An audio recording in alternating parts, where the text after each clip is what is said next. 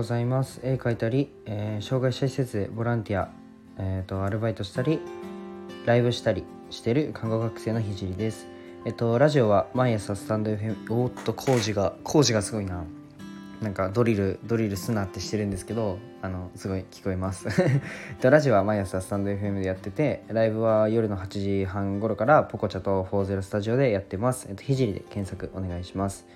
えっと、プロフィールは、えっと、スタンド FM と同じなので分かりやすいと思います。えっと、今は看護専門学校3年生で国家試験が迫っているので、あ、いや、ライブのリンクは、えっと、貼って、貼っておきます。あのこのラジオのコメントのとこに。はい。で、今は、えっと、看護専門学校3年生で国家試験が迫っているので、国試の勉強を毎日やってます。それと並行して実習をやりながら毎日絵を描いて発信もしてるって感じです。えっと、ラジオで話す内容としては、まあ、何者でもない僕の作品で世界を変えるまでの全てを発信共有していきます、えっとまあ、障害を持つ方が自信を持てる世界をすることを目的ゴールなので具体的にゴールに行くまでの過程を、えっと、毎日共有したいと思います。あとは、まあ、医療の、まあ、僕看護来年から看護師なので医療の最前線での学びだったり、えっと、他の職業に転用できる考えあとは絵を描いて発信していく中で共有したいなと思ったことを話します。すいませんちょっと咳させてください。なんかちょっとアレルギーみたいになってなんか畳の部屋に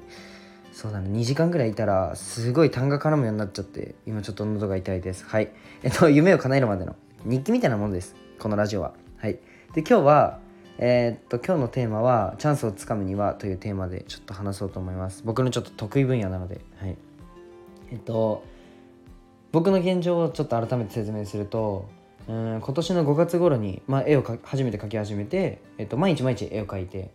で本当に寝る間も惜しんでうんまあ目的があるんですけど絵を描き描いてて。でその描いた絵をオンラインショップでえっとそうだ6月ぐらいから売り始めました。でオンラインショップではまあお金のために売ってるわけじゃなくて、まあ、そもそも素人の絵が買われるとは思わないのでお金のために売ってるわけではなくて絵を発信したくてもう僕のこのあこの絵いいな。買おうとは思わなくてもその説明を読んでもらったりなんだろうな絵を分かってもらう。まずは目に留まってほしくて、えっと、発信をし始めました。でオンラインショップに、えっと、オンラインショップの棚に並べたんですけど、まあ、だから見てほしいので説明はしっかり結構書いててあの、まあ、画材は何なのか、まあ、0 3ミリのボールペン僕は0 3ミリのボールペンでしか絵を描かないんですけどその画材はえー、とこれです。でどうやって書いてるのかとかを、えー、と発信していくのとあとライブ配信を僕やっててライブ配信は1年前ぐらいからポコチャというアプリでやってるんですけど、えー、と発信の中で、まあ、何のために書いてるのかとか、まあ、どんな目的を持って書いてるのかっていうのを、まあ、話しています。でそんな活動をしていてあのなんか変な強いていてとか変な風になっちゃったんですけどそんな活動をしていて、まあ、絵を描き始めてから3ヶ月経つ頃に、まあ、アート関係の会社の人から、まあ、お電話をいただいて「あのー拝見しました」みたいな。本当にごめんなさい。咳させてください。すいません。であのアート関係の会社の方から電話お電話いただいて「あのーあなたの絵を見ました」と。でぜひあの日本の美術全国選抜作家展に参加してほしいというふうに言われてえっと、作家展の方に選抜させてもらいました。で会場は上野の森美術館で今は多分そうですね写真家でありながら、まあ、映画等を作ってるあのーまあ超有名ですね。蜷川美香さんが展覧会をやってる、まあ、すげえところなんですけど、まあ、こんな素晴らしいところに招待してもらって僕は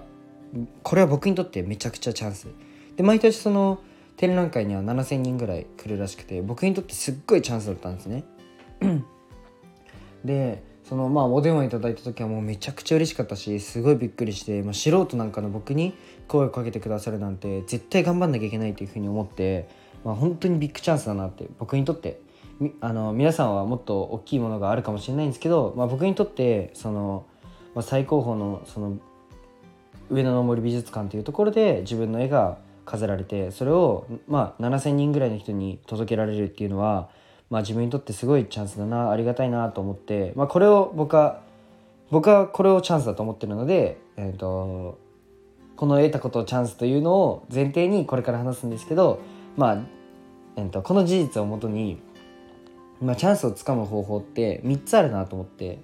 3つあるあるなっていうか3つ揃ってチャンスってつかみやすくなるっていうふうに思ってて、えっとまあ、結論から言っちゃうと発信あと共有と継続だと思ってて、えっと、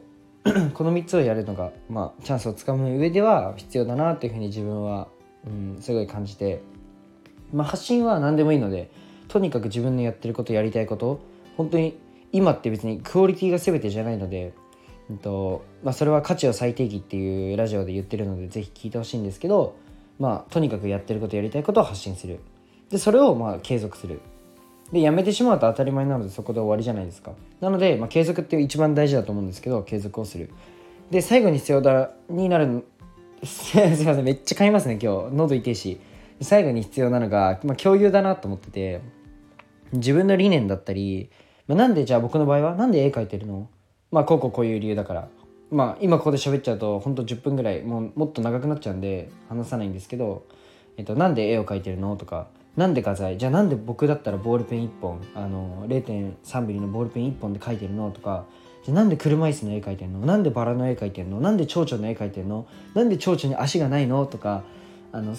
僕蝶々の絵描く時足描かないんですけど。なんで足描かないの？とか。そういうところを全て僕はまあライブ配信で共有してるんですけど。そういうのを全て共有する。で何かしら自分の中で目的を持ってやってることってあると思うのでそれを全て発信して継続それを継続して共有していく。このプロセスがすごい大事だなと思って本当にこれだけだなと僕は思ってます。でチャンスって割と転がってて、まあ、誰にでもつかめると思います。で僕このラジオも何かしらチャンスにつながると思ってやってるしまあ僕楽しいっていうのがあるんですけどあと僕のシンプルに毎日学んだこととか気づいたことを共有したいっていうのがあるのでラジオをやってるんですけど、まあ、ラジオも実際チャンスにつながったエピソードがあってあの僕プロにはもちろん今すぐじゃあプロの画家を隣に並べてはいどうぞ白紙に、えーと、筆を走らせてくださいっつったら絶対勝てないんですよ。ペンを走らせてください絶対勝てないんですよ。勝てるわけがない。だからえっと、技術だけじゃ絶対勝てない。もうそんなのってもう別に猿でも分かるじゃないですか。プロに勝てないなんて。僕が今からじゃあ僕サッカーやってたんでサッカーで分かりやすく言うとじゃあリフティング3ヶ月めっちゃ練習します。3ヶ月間リフティングめっちゃ練習しました。じゃあプロと一緒にサッカーのフィールドで戦えるかって絶対無理なんですよ。当たり前じゃないですか。